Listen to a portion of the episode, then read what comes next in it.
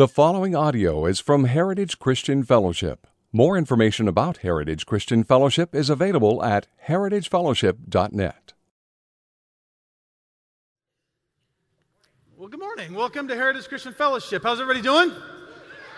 Good, good, good. My name is Paul. I'm one of the pastors, and man, we're really glad that you're here. We're glad for those of you that can be here in person in the sanctuary and in the overflow. We're always thankful that, that we have the technology and the means in the 21st century to, to commute and, and worship together virtually. So thanks, and welcome to those men and women who are tuning in online.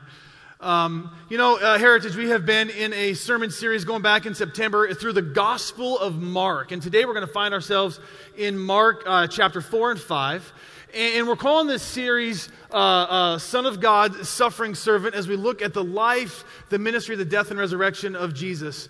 And, and, as we've been journeying through this, this, this, this book of the Bible, we've been looking at who Jesus is, as, as Mark has been giving us this depiction of Jesus in the first eight chapters or so of the gospel. Today, we're going to see another depiction of Jesus.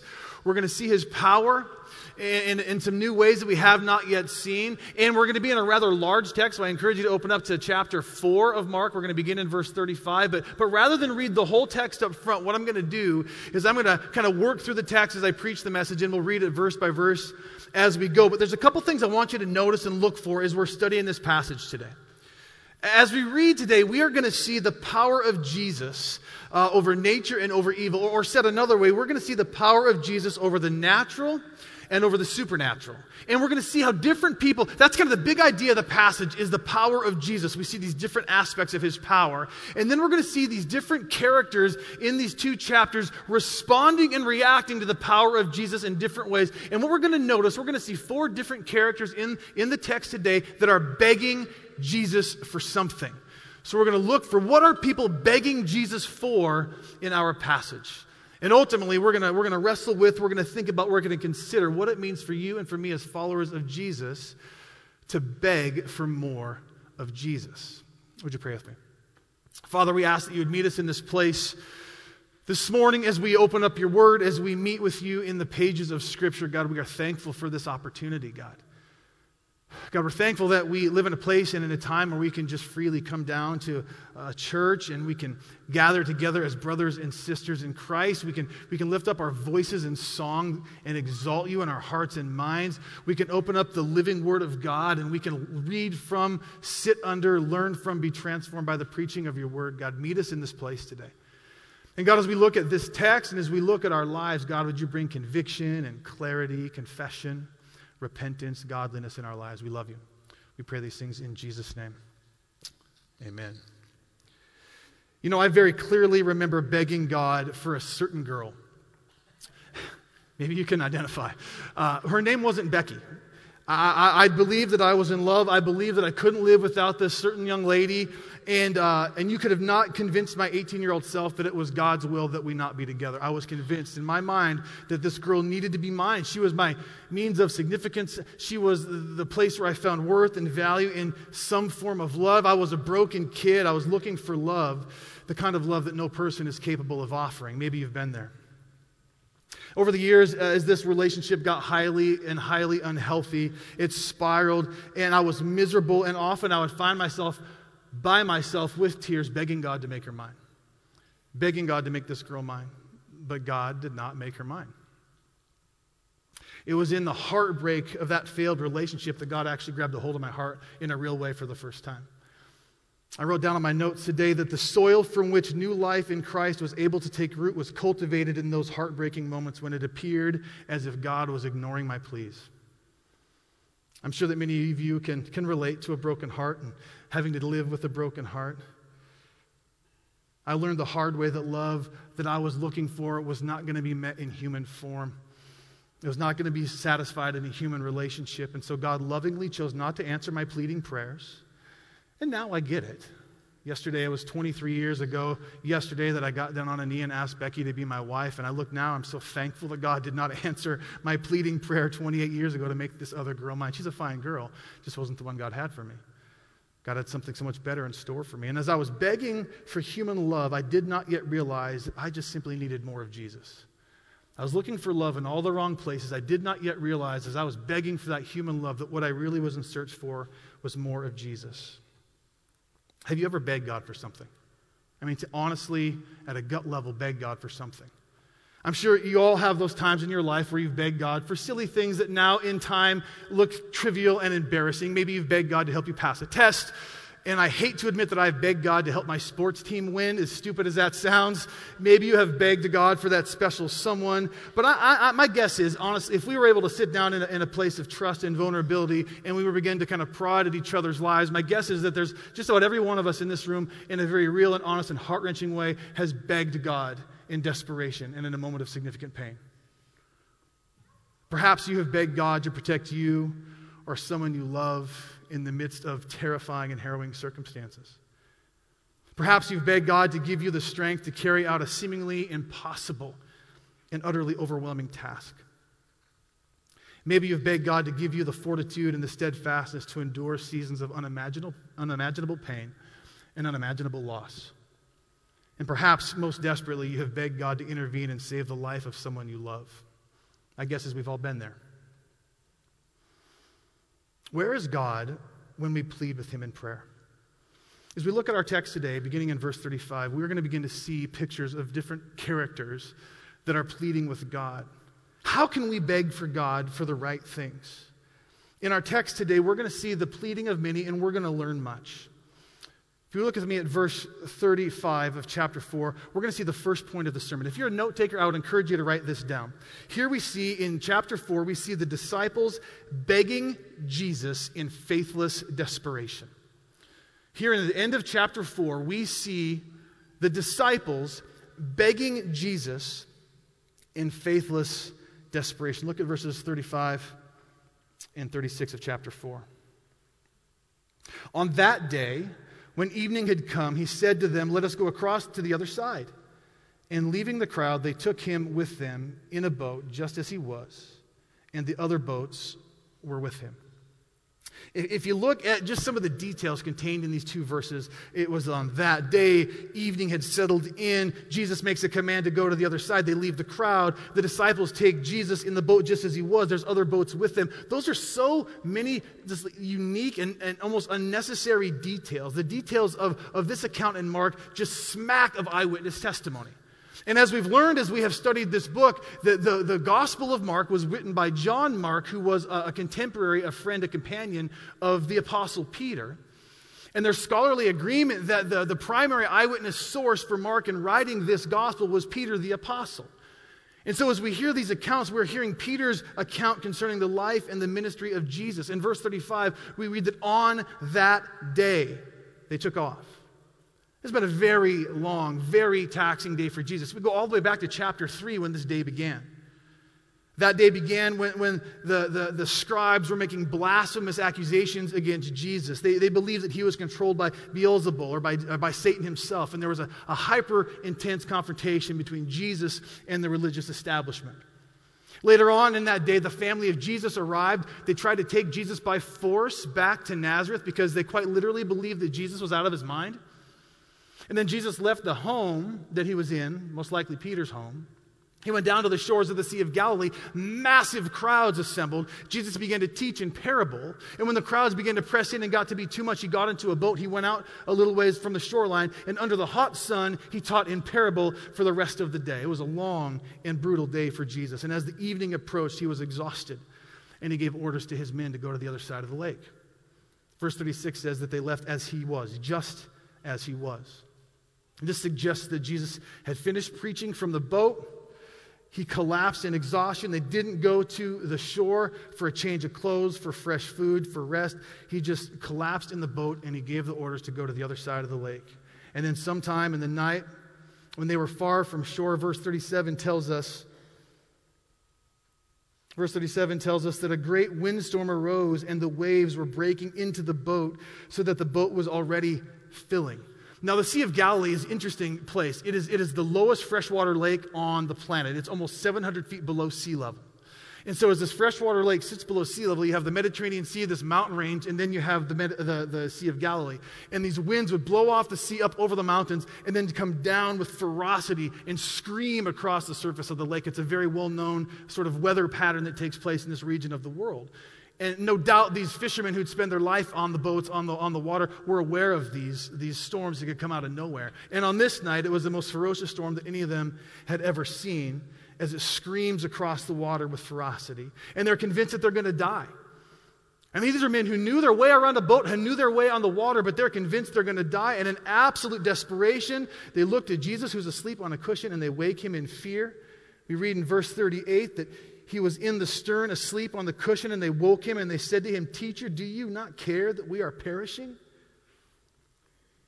I mean, Jesus was getting in a good nap here. It's been a long day, it's been a brutal day. I mean, he'd done a lot. And it's interesting because if you look at Jesus sleeping here, you can see the, the, the, mystery of the incarnation on display. The incarnation is this amazing mystery, this truth of the Christian doctrine that, that in the one man Jesus, there were two natures, both human and divine. We call it the hypostatic union, the incarnation. In the one man Jesus, there was a divine nature and a human nature, and we see both in Jesus in this scene, don't we? We see the human nature of Jesus exhausted and needing rest. He's fully human. We see the divine nature of Jesus sovereignly at peace concerning the effects of the storm because he knew. He was fully God.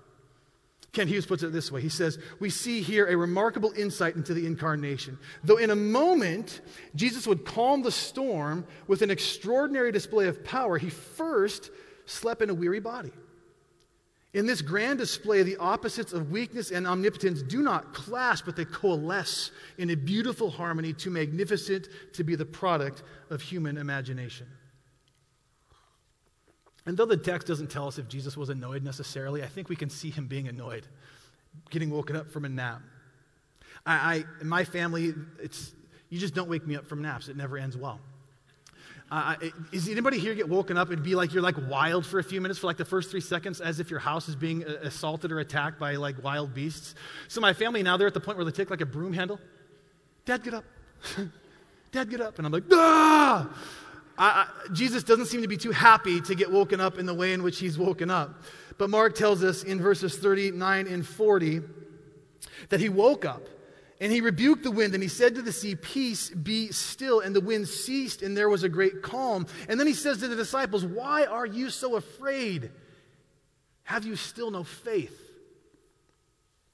I think we need to imagine this scene more honestly than maybe we, we tend to. Maybe we think of this scene on flannel graphs or in the pages of a picture a Bible, as a, as a children's Bible, like a word picture a Bible. But just think about this very authentically and very honestly. Think of the absolute terror these men felt. Like I said earlier, these were, these were skilled fishermen who'd spent much of their life on the water. They knew their way around the Sea of Galilee, they knew these waters well. And yet it is so bad and so terrifying in the darkness as the wind is howling and the waves are crashing over the boat and, and it's filling with water and they think they're going to sink. They're convinced of their death. They're yelling at each other in horror and in desperation they start to yell at Jesus, Don't you care that we're going to die? And a few moments later, after Jesus simply speaks three words peace, be still, it's over. And now they sit there, just dumbfounded, still soaking wet. They're still trembling in the aftermath of a near death experience. Their mouths are hanging open. The calm sea and night air is unmoving all around them, and they cannot, they just cannot believe what they just saw. Nothing short of a miracle, nothing short of supernatural. Verse 41, at the end of the chapter, we read that they, they were filled with great fear, and they said to one another, Who is this? Who then is this that even the wind and the sea obey him? Even though they had seen Jesus do some miraculous things, he had healed the sick, he had casted out demons, he, he had spoken and preached with authority, this thing that he did on the sea on that night was on a whole other level. There was something revealed about Jesus in this moment that was new. They had never experienced it before. And so, in a rhetorical sense, knowing that there's really no adequate answer to their question, in awe, they utter amongst themselves, Who is this man? The wind and the waves listen to him? When they saw the power of Jesus over nature, the text tells us they were afraid. After seeing the power of Jesus, they had, they had reverent fear and an astonished marvel. They had just experienced the power of Jesus in the midst of catastrophe, utter catastrophe. I read this week that the storm was essential to their spiritual development. Here we see a principle of universal and spiritual application. And, and, we all know this well, right? Without difficulties, without trials, without stresses, and even failures, we would never grow to be what we should become. Storms are a part of the process of spiritual growth. We all know this by experience. And it took these men begging in faithless desperation to learn that they could, they could reach out to Christ in faithful expectation. They saw the power of Jesus graciously on display, and they learned that they could call on him. I imagine the original audience to Mark's gospel. Most scholars believe that it was the, the church of Rome that was being persecuted by Nero in the Roman Empire. Can you imagine the pressure of the Roman Empire coming down on these new converts? The storms that the early church was in as Mark wrote this gospel? As they read the scroll of Mark, can you imagine what these words must have meant to the church being persecuted in Rome? D.A. Carson said, It's not difficult to imagine what effect this story had on the members of the persecuted Roman church Mark wrote this gospel for. It assured them that the strong Son of God would go with them into the storm, into opposition, and into trial. I know I asked this question a few moments ago, but have you begged Jesus in desperation? Perhaps you have begged Jesus in desperation, believing that he was asleep and uncaring. There are moments in your life and there have been moments in my life that I've cried out to God, and it sometimes feels, if I'm honest, that God is oblivious to our misery. In those desperate moments, it's all too easy to come to the wrong conclusion that, that you're alone, that God doesn't care. It's not true. It's easy to believe the lie that no one, not even God, knows and cares about what's happening in your life, knows and cares about what you're feeling. But He knows. He absolutely knows. He is, he is God. He knows the trials you face. He knows the thoughts you think. He knows the pain you feel. He knows the emotions that wash over you. And just as Jesus knew the needs of the, and the fears of those men on that night on that teeny little boat bobbing up and down in the Sea of Galilee, He is with you when the waves of this world toss you to and fro. Jesus is with you on that boat. He's, he's with you, and there's not a molecule of your being, and there's not a moment that goes by that He is not fully aware of. Storms are a necessary part of our faith. And though we see the disciples begging Jesus in faithless desperation, when we find ourselves desperate in begging, may we beg for more of Jesus. The next thing we see as chapter 5 begins, the second thing I'd encourage you to write down is we see the demons begging Jesus in godless rebellion. We see the demons, they are begging Jesus in godless rebellion. We see this in verses 1 through 13. Look with me first at verses 1 through 5 here in chapter 5. They, the disciples and Jesus, came to the other side of the sea to the country of the Gerasenes. And when Jesus had stepped out of the boat, immediately there met him out of the tombs a man with an unclean spirit. Verse 3. He lived among the tombs, and no one could bind him anymore, not even with a chain, for he had often been bound with shackles and chains, but he wrenched the chains apart. And he broke the shackles in pieces. No one had the strength to subdue him. Night and day among the tombs and on the mountains, he was always crying out and cutting himself with stones. I read this week that Jesus came straight from his confrontation with the storm in nature to confront an equally violent storm in human nature. And what a vivid picture Mark paints for us. He dedicates five verses to just helping us understand the absolute deplorable way in which this man was living. He lived among the tombs surrounded by dead corpses, this demon possessed man. He was filled with unclean spirits, and he was infamous in the region, infamous among the locals, saying that no one could bind him. No, no doubt many had tried to bind him, but none could. No matter how strong the shackles, no matter how thick the chains, this tormented man was, was able to wrench the, the restraints apart. He shredded the shackles and chains, and he had otherworldly strength. All of the strongest men from across the region, no doubt, had tried their hand, but none were strong enough to subdue this demonically possessed strong man. And so he was left to roam the tombs and the surrounding mountains, naked and filthy and covered in blood and wounds, screaming torturous scream, cries of horror bouncing off the hillsides and the houses of the region. Can you see him there? Can you imagine this ghastly image? Gnashing and bashing and cutting and tearing at his skin with stones, perhaps in an attempt to cut free the demons that so awfully oppressed him. I mean, it'd be, it'd be hard for us to imagine something more ghastly, something more horrendous or, or, or, or torturous than this.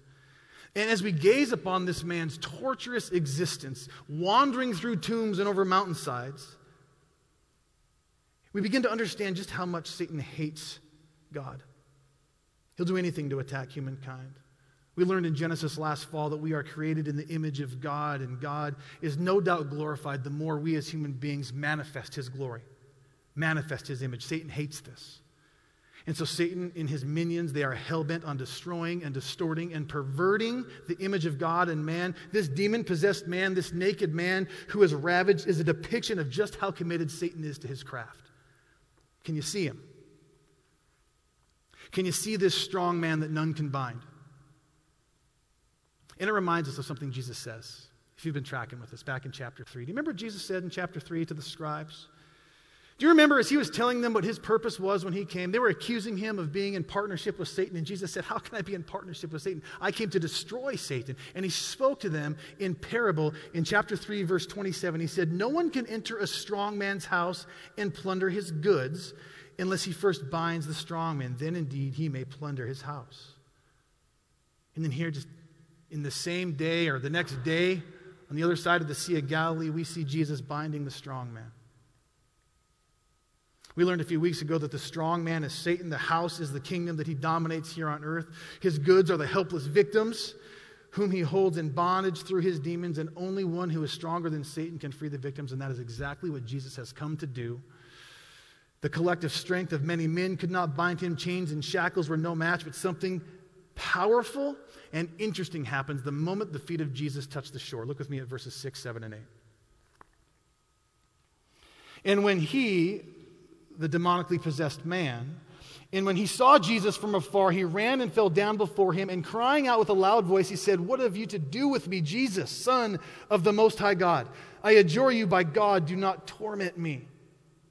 For he was saying to him, Come out of the man, you unclean spirit. At the very sight of Jesus, this strong man, this, this, this infamous beast that wandered the hills and the tombs, at the very sight of Jesus, he runs and he falls before Christ, an act of respect because the demons recognize that they are confronted by one who is greatly superior than they are.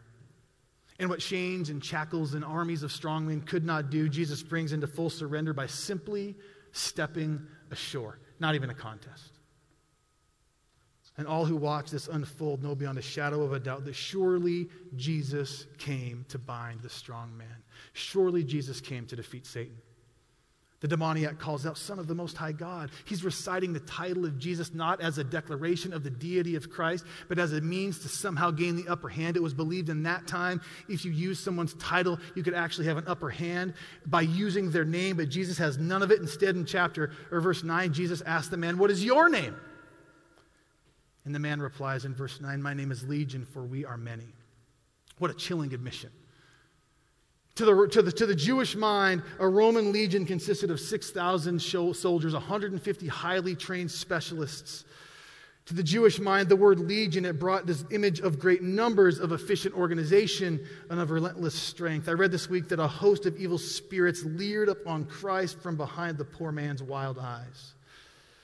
And what's the response of the demons within this man as they're confronted by the power of Jesus, the living God? Well, they beg. Verses 10, 11, and 12.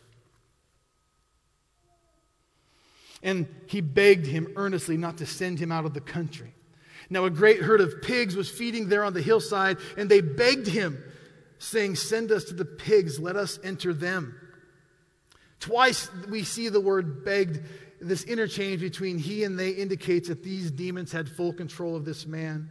Recognizing Jesus' power over them, they began to beg Jesus to go into the pigs, and they needed the permission of Jesus to do so. Look at verse 13.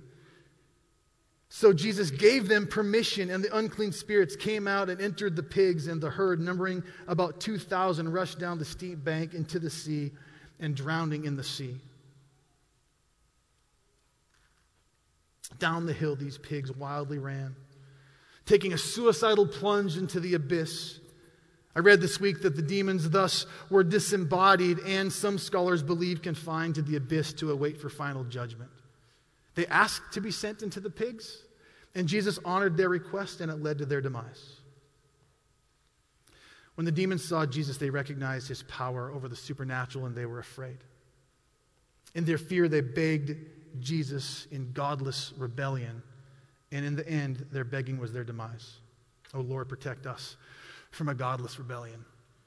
Whenever we find ourselves begging, may we beg for more of Jesus. We have seen two, two people begging, two characters begging, the disciples begging in faithless desperation. We've seen the demons begging in godless rebellion. Thirdly, beginning in verse 14, we see the herdsmen, write this down, begging Jesus to get out of the way.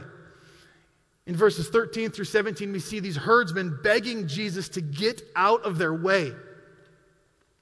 And we need to put ourselves on the hillside that day. It's easy for us to cast stones at these guys and say, How dare you? But we need to put ourselves on the hillside that day to, to witness what these herdsmen would have witnessed. Can you imagine how shocking the scene would have been to the locals? There was an infamous wild man who roamed naked through tombs, gnashing at his body with stones. He was bleeding and covered in mud. Everybody in the region, every strong man had tried to subdue this demon possessed man. They had no, they had no, no luck. They couldn't do it. There was no one strong enough. He was terrorizing the people. And then in a moment, Jesus' feet touched the shoreline, and now this man is sitting there clothed and in his right mind. It was terrifying to them. And what does it look like? What does it look like to see thousands of demons scream as they exit a man and go howling across the hillsides and dumping themselves into demons? What was it like to watch a massive herd of grazing pigs leap to demonic animation and with the, the deafening squeals of swine plummet down a mountainside and suicidally plunge into the abyss? What does that look like? What does that do to the person that witnesses that? It was shocking. It was terrifying. It was horrific, it was supernatural, it was devastating. And in their mind, the one who caused all of it was the one who just got off the boat. It was Jesus. He's the one that had the power, this God in the flesh. He was the one who had the power over evil. He sent the swine into the black waters of Galilee. And after witnessing all of this in horror, we pick up in verse 14. The herdsmen fled told it in the city and in the country, and people came to see what it was and what happened. And they came to Jesus and saw the demon possessed man, the one who had the legion, sitting there clothed and in his right mind, and they were afraid. And those who had seen it described to them what had happened to the demon possessed man and to the pigs. Why were they afraid? Why weren't they astonished? Why weren't they amazed? Why not be enamored by the power of Jesus? After all, Jesus was the good guy here, right? He, he came and he delivered the tormented man. He destroyed the evil spirits. But there's more going on here. We got to remember the pigs, don't we? These pigs belonged to these herdsmen, and Jesus had just upended their entire livelihood. This region of the Gerasenes on the east side of the Sea of Galilee, it was, it was on the other side of the lake from what was traditionally the, the, the, the overtly Jewish side, the strictly Jewish side. And over here on the other side of the Sea of Galilee, it was infamously a place where Jews and, and, and, Gentiles commingled. It was an unsavory place according to Jewish tradition. Very likely that there were apostate Jews who had abandoned the faith who were living as the Gentiles live. And as we know, pork and pigs were an unclean animal. And so we can see how this might have been a place where there was open rebellion against God. I read this week that it may very well be that the swine herders were compromising, were compromising Jews who saw great profit in selling pork to the Gentile market on the eastern side of the lake. If this was so, then Jesus was taking a swipe at their secularism, their godless vocation, and their materialism. So, in light of all that Jesus had done in their midst, they weren't drawn to the goodness of Jesus, the herdsmen. They weren't drawn to the authority of Jesus. They weren't enamored at the power of Jesus. We read in verse 17 that they begin to beg Jesus to depart from their region. Get out of here. Jesus was in their way. How many thousands of dollars were sitting at the bottom of the Sea of Galilee with those thousands of pigs? How many livelihoods were upended on that day? The combination of seeing the wild man transformed and their livelihoods upended, it, it, it, instilled unparalleled fear. And to these men, to these herdsmen on that day, they had seen enough. And so they say to Jesus Christ, God in the flesh, they say, Get out. You're disrupting my life. You're disrupting my plans. You're disrupting my lifestyle. You're disrupting my bank account. You need to go. Get out of the way, Jesus. I can remember a number of years ago, when I was a pastor, youth pastor. And then after I became a senior pastor at, this church I worked at, there was a young man who was an atheist and he, he was, became spiritually curious. He, he ended up coming to faith in Christ and a really awesome sort of conversion story. Really, really, really bright young man and, and immediately became very passionate and zealous for his faith. And I remember before I moved to plant a church in Milwaukee, he asked me to baptize him. He was a senior in high school at this point, and so it was wintertime in Wisconsin, so you don't baptize because you just be pushing people into the ice. And so we went to the local hotel where they had a hot tub, and, and a bunch of people came to watch this young man get baptized. I was really excited to baptize him. His conversion story and his, and his, uh, his zeal for Christ was, was, was, uh, it was kind of taking the high school over. There's a little movement that was taking place. It was pretty awesome. And as I'm getting ready to baptize him, I knew his father his father and his mother, um, after their son had become a Christian, started kind of infrequently to attend the church I pastored. And I'm talking to his dad as we're walking to the hot tub, and there's probably 20 or 30 high school kids there to, to witness the baptism of this young man. And his dad says to me, like, you got to talk him out of this, this craziness. Like, you know, he, he's, he's pre med, Paul. Like, he's a smart kid, and he's talking about being a missionary. This is, I mean, it's, it's okay to be religious, but he's just taking a little bit too far. You need to talk some sense into our son. In other words, Jesus had gotten in the way of this man's plans for his son. It was an awkward moment. How might you and me do the same? In what ways do we tell Jesus to get out of the way? As you survey the landscape of your life, in what ways might you, might me, might we say to Jesus, You're disrupting my life, you're disrupting my plans, you're disrupting my relationships, you're disrupting my preferences, you're, you're, you're getting in the way of my lifestyle, you're, you're disrupting my bank account, you need to go. Get out of the way. Oh, God, protect us from such foolish begging. We've seen disciples beg. We've seen demons beg. We've seen the herdmen, the herdsmen beg for Jesus to get out of the way. But the truth is for us here today, if we're going to beg Jesus for anything, may we beg for more of Jesus. And finally, that's what we see in the last depiction. The last few verses, beginning in verse 18, we see the delivered man begging Jesus for more of Jesus. We see the man who's been delivered of the legion of demons, we see him begging Jesus for more of Jesus. Look at verse 18. As he was getting into the boat, Jesus, the man who had been possessed with demons begged him that he might be with him. This man who had been delivered wanted more of Jesus, and understandably, who wouldn't?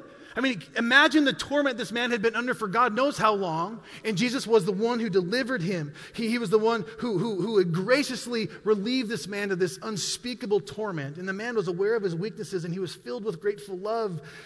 Who wouldn't want to stay with Jesus? But Jesus had different plans for the man. Look at verses 19 and 20. Jesus did not permit him but said to the man instead, Go home to your friends and tell them how much the Lord has done for you and how he has had mercy on you. And he went away and began to proclaim in the Decapolis or the Decapolis how much Jesus had done for him. And everyone marveled. I mean, as bad as this man wanted to remain by the side of Jesus, the Lord turned him down. Jesus said, No, and the denial of Christ became the very avenue that this man would walk in grateful service to Jesus. The reality is, this man could experience more of Jesus by testifying to the power of Jesus to others. I mean, I, I imagine this man um, staying behind to minister to his friends. The people that had seen him, like, wait, what? Wait, what? Can you imagine seeing a man for years who roamed in tombs naked? howling in horror, and then seeing him in his right mind and testifying to the one who had the power to deliver him? What that must have done among his friends and among these 10 cities on the eastern shore of the Sea of Galilee? The delivered man was experiencing more of Jesus by being on mission for Jesus. And think about what Jesus said in the Great Commission at the end of Matthew's gospel as Jesus is speaking to his disciples before he ascends into heaven. He says, To go therefore and make disciples of all nations. Go, make disciples of all nations, baptizing them in the name of the Father and of the Son and of the Holy Spirit, teaching them to observe all that I have commanded you. And behold, I am with you always to the very end of the age. Those on mission for Christ are experiencing more of Christ. He is with them always to the end of the age. I'm reminded that sometimes going on mission for Jesus means staying where he planted you. Sometimes going means staying. And that's what this delivered man did. He heralded the news of Jesus in these 10 cities, and everyone marveled, Mark tells us. What does it look like for us to herald the news of Jesus where God has us, in our neighborhoods, in our places of work, in our schools, in our homes, in our families? You know, coming up in a couple of weeks, we're going to be entering the Christmas season. And in the last four Sundays leading up to Christmas Eve, we're going to be taking a break from Mark.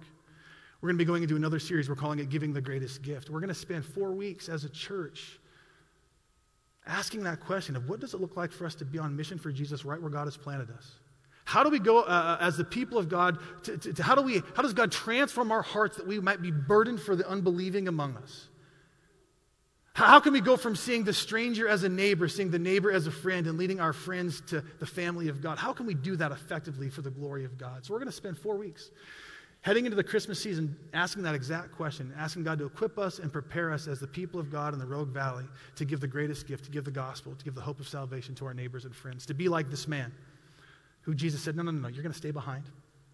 And you're going to go and you're going to declare the goodness of God to those people who need to know it. And it was actually by staying as a herald for Jesus that this man shared Jesus with others, and more and more people experienced more and more of Jesus. And so we see this whole scene, right? We're done. We see the power of Jesus on display in all these verses. The disciples begged Jesus in faithless desperation. The demons begged Jesus uh, in godless rebellion. The herdsmen were begging Jesus to get out of the way, and the delivered man was begging Jesus for more of Jesus. And notice who Jesus said yes to and notice who Jesus said no to. When the faithless disciples begged in desperation, Jesus said yes, and he calmed the storm, and then he rebuked them for having no faith. When the evil legion of demons begged to be placed in pigs, Jesus said yes, and he placed them in the pigs. When the delivered or when the herdsman begged Jesus to depart, Jesus said yes, and he got on the boat and he went away. However, when the delivered man begged to go with Jesus, he said no. And he sent the man to tell his friends of the mercy he had been shown. The only one Jesus said no to is the one you think he'd want to say yes to. The one guy who seems to be the righteous guy who got it right in this, in this scene is the one guy Jesus says no to. When the delivered man saw and experienced the power of Jesus, he was transformed. And Jesus knew that he could experience more of Jesus by being on mission for Jesus. And ultimately, Jesus' no to that man's request was actually a yes to much greater things. Oh, if we could understand that truth. That sometimes the no of Jesus is a yes to much greater things that we can't yet comprehend. How many prayers have you and I prayed wanting Jesus to say yes, begging Jesus to say yes, but he has said no? This delivered man was begging for more of Jesus. May we too beg for more of Jesus. I'm sure there's many of you here who have, who have begged for Jesus. Maybe there's some of you here today who are in the midst of a season where there is some acute pain in your life and you are begging Jesus for deliverance, for help, for direction, for understanding, for a door to open, for a door to close, for light to shine, for, for, for the ashes to become beauty, for the darkness to become light. Maybe you're hearing no. His no might actually be a yes to something much greater. I've shared with a few of you this morning that my mom, as many of you know, my mother has been sick for, for about 13 months. When I moved here, the day before I, I got in my car to drive to Medford, my mom had collapsed, and the ambulance her to the hospital in Wisconsin where she lives, and they saw some tumors in her lungs. And long, it's been a long 13 months for my mom. In and out of ER. She had COVID, just a, she has shingles. But finally, this all culminated about a week and a half ago when my mom was finally able to get into the surgeon and they had to remove uh, the two, two lobes of her right lung. The 60% of her right lung was surgically taken out. We prayed, we prayed that the surgery would be as, as least invasive as possible. Didn't want my mom, she's in her mid 70s, to have to get cracked open and deal with the trauma of that. They got four hours into the surgery and we got the text out. We had to open her up. Oh, you're just so, so bummed by that. They removed the upper and the middle lobe of my mom's lung, and, and we were really, really worried about her. She's not the strongest person physically. It's been a long 13 months. And then uh, we got to FaceTime. Me and my siblings and my mom, we got to FaceTime on Facebook, and my mom figured out how to do the filters on her face, and we were, it was hilarious. Here she is, you know, 48 hours removed from having an organ removed, and she's, she's putting these silly filters on her face, and we're laughing, having a great time. We all felt really good. The doctors made sure they did some biopsies on the tissue around the lung. We really believed that that cancer was contained to her lung. And then on Thursday, she got the call that the cancer spread outside of her lung. And uh, we just don't know how bad it is right now. We, didn't, we prayed that there would be no cancer, but there's, but there's cancer. And it's in my mom's body today. As we speak today, my mom, a couple days ago, had to get rushed back to the ICU.